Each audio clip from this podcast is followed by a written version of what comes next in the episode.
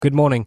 A baby who was mauled to death by a pit bull at her home in Ravensmead last weekend will be laid to rest today. Four month old Fantasia Abramson was on her mother's bed when the dog entered the room and attacked her. The animal was put down shortly after the incident.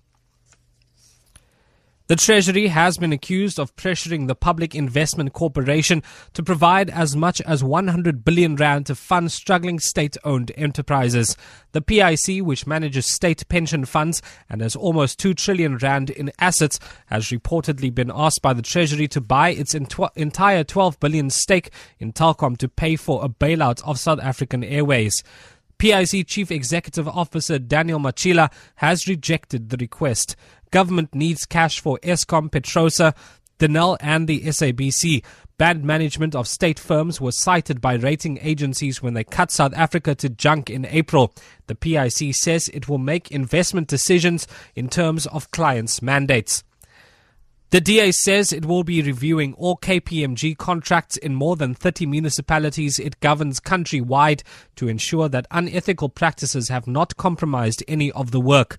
The DA says the auditing firm appears to have been actively involved in state capture and the axing of former Finance Minister Pravin Gordhan.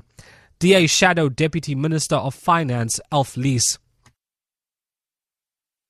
In terms of governance, the relationship with KPMG is one that has to be reviewed in all instances, whether it's a DA government or an ANC government.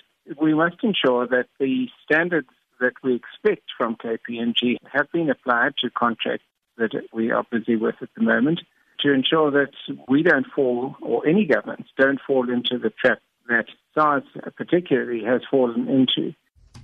And lastly, Iran has conducted another test of its nuclear ballistic missile.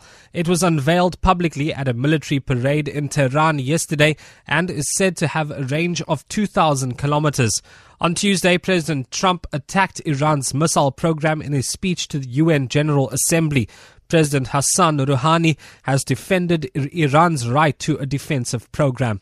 For Good FM News, I'm Rikshay Peterson.